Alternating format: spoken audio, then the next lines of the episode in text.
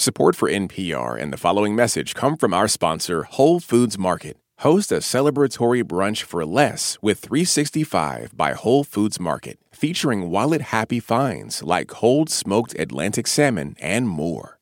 You're listening to Life Kit from NPR. Hey, everybody, it's Marielle. So, new year, new you, new job? I don't know, just throwing it out there.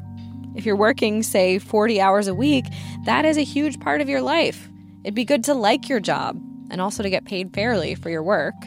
And there are circumstances where, you know, maybe you do like your job, but it's time for a change. So, on today's episode of Life Kit, we are going to help you update your resume. This is something that career coach Cynthia Pong from Embrace Change says we should all be doing at least every six months. With everything that happens nowadays, I mean, all of our brains are way overtaxed. So, even from a memory standpoint, it's great to refresh it every six months, even if you're not actively looking for anything. Maybe January 23rd, you'll be at an event and meet the right person who'll tell you about a job opening, and they'll be like, send me your resume. You don't want to have to rush home and update it then. You want to be cool about it collected. Yeah, it's kind of one of those be ready so you don't have to get ready type of things. Cynthia and I are going to talk about how to format your resume, how to write a summary at the top, what categories to put on there, and what you can leave out. We're going to bring you one step closer to that job you want. This message comes from NPR sponsor Progressive. What if comparing car insurance rates was as easy as putting on your favorite podcast? With Progressive, it is. Just visit their website to get a quote with all the coverages you want. You'll see Progressive's direct rate, and their tool will provide options from other companies so you can compare. Then just choose the rate and coverage you like. Quote today at progressive.com. Progressive Casualty Insurance Company and Affiliates. Comparison rates not available in all states or situations. Prices vary based on how you buy. Support for NPR and the following message come from our sponsor, Whole Foods Market. Host a celebratory brunch for less with 365 by Whole Foods Market, featuring wallet happy finds like cold smoked Atlantic salmon, mini quiches, organic everything bagels, and more. Plus, visit the floral department and jazz up your table with a beautiful bouquet of big, bright, sourced for good flowers. When the brunch has to be perfect and delicious, go to your local Whole Foods Market. Support for this podcast and the following message come from Integrative Therapeutics, with vitamins and supplements previously available only through practitioners, including Cortisol Manager. Unlock your best self with clinician curated supplements from Integrative Therapeutics, now on Amazon. Hey, everybody, it's Marielle. Before we jump into the episode, I want to share an exciting thing Life Kit put together for New Year's. We want you to start your new year off right. So we've created a tool to help you clarify and work toward your goals, whatever those might be. It's Life Kit's resolution planner. You can choose areas of your life you'd like to focus on, and we'll guide you to some of Life Kit's best episodes on those topics. You can check them out at npr.org/slash New Year's. All right, we're brushing up our resumes. Takeaway one: we want them to look clean. So we'll start with our personal information at the top and keep it basic. Right. So there are a few critical components that every resume should have, regardless of industry specific kind of requirements. The first thing is, of course, at the top, your name, contact info. Do you need to put your physical address? No. You know, unless it's a situation where you really want to show that you have local community ties, something like that, and it's it's relevant, you do not have to include that. And even if you do, it can suffice simply to put a city mm-hmm. and a state if you're applying to a role where you really want it and it, it, it seems to indicate it's absolutely no chance of remote or hybrid situation and like you have to be on location or something, then it probably would help for you to show that you live in that location or nearby. That'll probably give you a bit of an edge, but other than that, no need. I know sometimes people include a picture on their resume. Should you do that? I generally do not recommend that folks do that. I think this would fall under that everything else is industry specific kind of bucket. So if you are looking for opportunities and you do notice that most people in your line of work do have that photo, then I would go ahead and include it. And then I would make sure, you know, that it's a great headshot and all of that. Um, but generally speaking, no. All right, takeaway two after name and contact info, you're going to try to paint a picture of what makes you a good fit for this role. You can start with a several sentence summary. So you can think of this as your mission statement. Uh, it's also very, very helpful resume real estate, quote unquote, right at the top of there, because you can then use that opportunity right off the bat to shape the narrative of what you bring to the table, especially if you're someone who other folks tend to underestimate what you bring to the table, or you're doing something non traditional in your career, or you're a career changer, something like that. How long should this be, and and what should it be saying? I would say something in the range of three to five lines, really a few sentences at most. And what this summary or statement really should convey is who you are, you know, in your career in a nutshell, who you are, what your value add is, what you bring to the table, what your areas of expertise may be, where you really excel, um, and then paint a little deeper and richer of a picture of who you are as a candidate. Okay. Let's just use me as an example, I guess. Mm-hmm. What, because, you know, we know each other a little bit now. You know what I do for work. Yes. You know the show. Yes. Um, I am not looking for a new job. I want to make that really clear. but if I were Yes. doing a an executive summary at the top of my resume, I mean, what Mm-hmm. what might that sound like? So I would probably start with something that describes what you do. So this will need some wordsmithing, but I would put something like, you know, engaging, thorough, and I'm a fan of a triple. So uh, how would I say this? Something about like you're really good at holding space for people and kind of making them feel welcome and putting them at ease. So I would think about a word that kind of encapsulates that, make that third adjective, and then you could say, you know, podcast host and facilitator um, for mission driven audio um, initiatives and organizations. And then I would say something like uh, excels at X, Y, and Z. And then the third sentence can be something that's really more about you and where you're going with your career. Like, is there a larger overarching arc to your career? Is there a legacy that you're building? So, you know, in a way, what you are doing here is you're putting your unique value proposition out there. So it's like a business term, but your UVP is, you know, what makes Marielle different from other podcast hosts or other facilitators or other people in audio? You know, that's what I want to know. And that's the opportunity there is to take that real estate at the top of the resume and really make that clear and be super assertive about it. Cause that's also how you can be memorable to a person looking at a bajillion resumes every day. It's so hard because I it makes me cringe to think about doing that. but I feel like I'm not alone in that though. Like like it, it is a, a feeling that people have a hard time bragging about themselves or even accurately describing what they do well Yes. without feeling like it is bragging. Right. So, I mean, number one, can you still do it even if it feels like bragging? You know, I'll still take that, right? As someone who really roots uh, for people in this situation, I'm okay as long as you still do it, even if it felt hard. And especially if it felt hard. I think that's actually multiple levels of wins. Um, also, you know, if that's going to be a total barrier and cause someone to not put it out there at all, then yeah, we do need to dig a little deeper and find out what's behind there because, as you already pointed out, it's not bragging if it's actually the facts. It also does count for something for you as the applicant uh, or someone, you know, presenting yourself to someone else to demonstrate that you know which way is up. That you actually can also see what you have done and what you have achieved and what you have created for the reality of what it is. All right, thank you for for bearing with me. On Absolutely. That. So what's next after this summary at the top? Yes.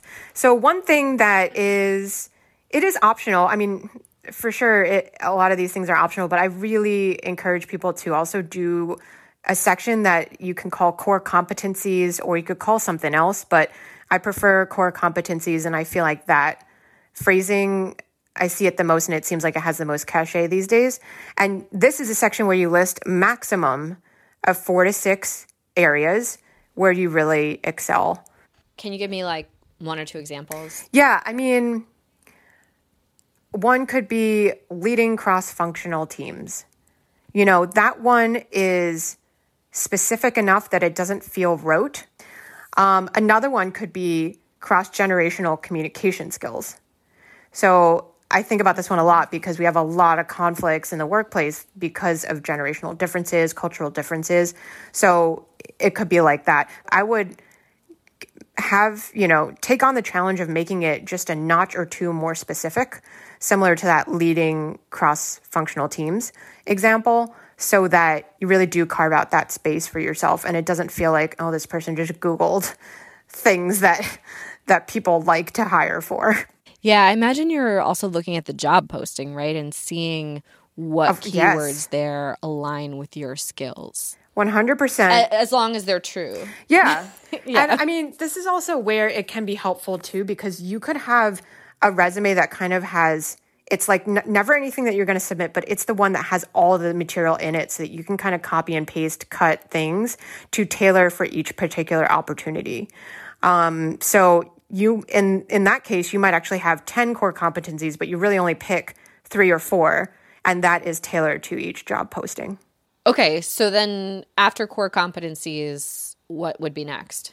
Right. So then I would go to the relevant work experience entries. Uh, sometimes it, this depends on how long of a work history you have, but if you tend to have a longer work history, I'd be very specific about choosing the ones that are relevant to this particular job posting or this opportunity, um, and then listing only those. And then under each particular work experience area, I would recommend that folks put a detailed but concise bullet point. Like we're really trying to hit that sweet spot with enough detail and metrics or milestones. Um, things like that are really helpful to describe and anchor and really paint a picture for folks, um, but not have it be super long and definitely not a wall of text. Um, some people I've seen also do a specific bullet point where they say the highlights of what they achieved or they accomplished in that particular role. That also can be effective. And then for people who have worked at companies or employers where the company or the employer, the organization is not super recognizable, like it's not necessarily a household name or people may not know, you could also include a few words about what the organization does, and that can be really helpful for the person reading it as well. Okay, time for takeaway three. Include relevant skills from other parts of your life, keeping in mind the job you're applying for. After that, I would include, I mean, the, and the order can be modular depending, but there's a couple things kind of, I will just say in the like lower third of your resume, if you will. And also, in case anyone's wondering about length, like I know there's a lot out there that's like keep your resume to one page, but depending on how much work experience you have, your resume may go on to two or three pages. And so I think it's just very dependent on the person, the circumstances, and the situation.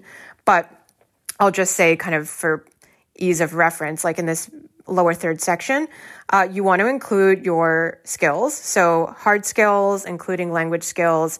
If you have certain soft skills, are important to highlight here that are different from what you might have put in your core competencies.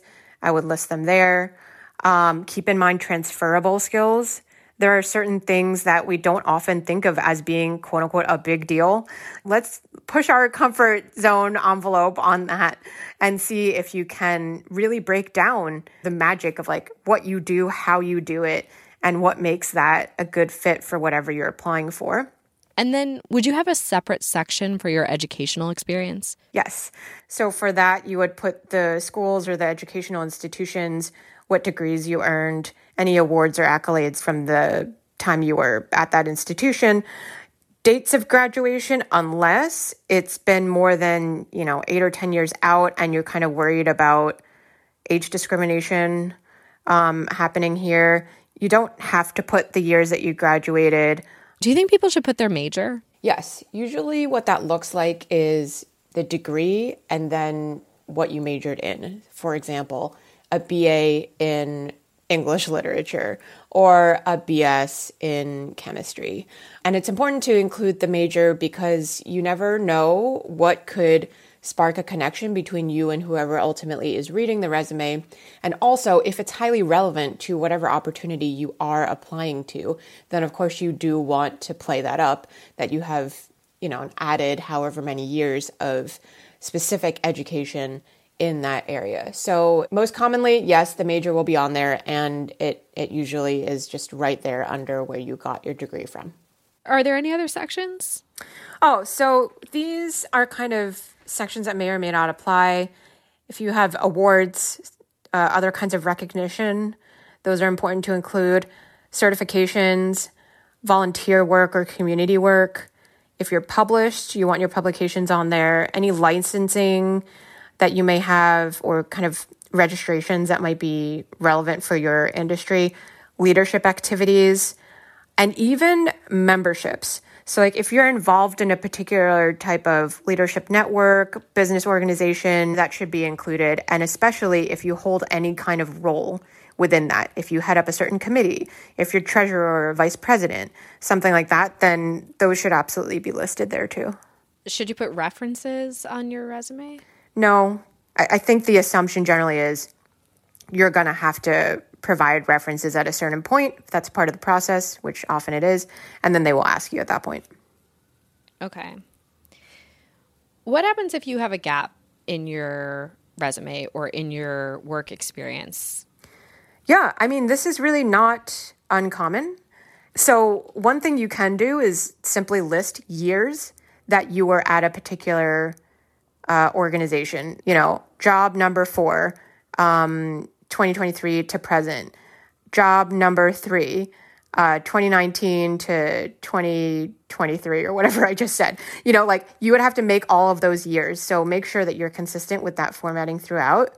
And if you use the years instead of a month and a year for the start and end dates, if that helps close the gap, then I would just go ahead and do that um, so that it doesn't look super obvious. If that doesn't really resolve the issue for you, then you can always insert unpaid community work, volunteer service, freelance work, other kinds of independent work, or education or skills development that you might have done during that time. And the key here is really just focusing on how you kept improving your industry knowledge or your skills and abilities, or you kept up to date in whatever that area was um, even though it didn't take the form of traditional salaried employment or something like that. Um, now, the only other footnote I'd add here is if it is a very long gap or you otherwise feel kind of compelled to proactively frame what happened here for folks, and you could include that in the cover letter. But either way, you know, be prepared to discuss it in the interview confidently if and when you get to that stage. Also, if you took a while off from working because you were sick, for instance, or caring for a loved one, you could write something like medical leave or sabbatical on your resume and list the year. All right, it's time for takeaway four get feedback on your resume before sending it out. You don't have to do this alone, and you can get a sense of what kind of resumes work in your industry. It never hurts to hire someone to look at your resume professionally. I would just think about like what is it worth if you were to shorten your job search or land an interview for a better job faster than if you were doing this on your own? Like, what is that worth to you? How many hours would it take you to work on this on your own and hack it together? And then consider if you might be better off investing that to have a pro look at it for you and make sure you can get through all these hurdles that technology has put in this process. Yeah. I think sometimes if you graduated from college or or grad school, mm-hmm. sometimes your alma mater might have yes. those resources available. Alumni services for, free. Yes, one hundred thousand percent. I'm so glad you mentioned that. We underutilized those, and we all paid for it. You know, mm-hmm. so hundred percent. I would go back to those places, see what services are there, um, and certainly if you can access that for free or low cost I would have multiple people look at it for you, you know, like, and then you can kind of really compare and you can decide what you like best. All right, Cynthia. Well, thank you so much. This has been super helpful. Thanks so much for having me. Always a delight. All right, it's time for a recap. Takeaway one Keep the format of your resume streamlined and the information easy to find and read. At the top, you want your basic personal info name and how to contact you. Takeaway two write a summary below your personal info. A few sentences that convey your career in a nutshell, what you bring to the table, and why you're a standout candidate. You can tailor this summary for each job you apply to, but remember to keep it short. Takeaway three include your relevant work history, and again, you can tailor this to the jobs you apply for. And lastly, takeaway four don't go it alone. You can search for other resumes in your field. Put a call out if you have access to certain listservs or certain communities, memberships, etc. You could even say, This is my resume. Does anyone have any thoughts or suggestions on how I could make it stronger? And honestly, who knows? That actually could land you a job. For more Life Kit, check out our other episodes. There's one about how to nail a job interview, and another one about switching careers. You can find those at npr.org slash lifekit. And if you love Life Kit and want even more, subscribe to our newsletter at npr.org slash lifekitnewsletter. People love it. I think you're going to love it too. Also, we do love hearing from you. So if you have episode ideas or feedback you want to share, email us at lifekit at npr.org. This episode of Life Kit was produced by Sylvie Douglas. Our visuals editor is Beck Harlan, and our digital editor is Malaka Gharib. Meghan Keane is our supervising editor, and Beth Donovan is our executive producer. Our production team also includes Andy Tagle, Audrey Nguyen, Claire Marie Schneider, and Margaret Cirino. Engineering support comes from Stacey Abbott, Gilly Moon, and Phil Edfors. I'm Marielle Segarra. Thanks for listening, and happy job hunting.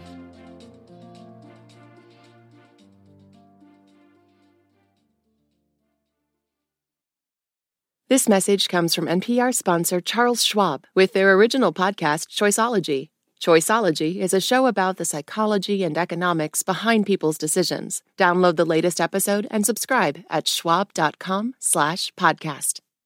Support for NPR and the following message come from Indeed. You're driven by the search for better. But when it comes to hiring, the best way to search for a candidate isn't to search at all. Don't search match with Indeed. Join more than 3.5 million businesses worldwide that use Indeed to hire great talent fast. Get a $75 sponsored job credit to get your jobs more visibility at Indeed.com slash LifeKit. Terms and conditions apply.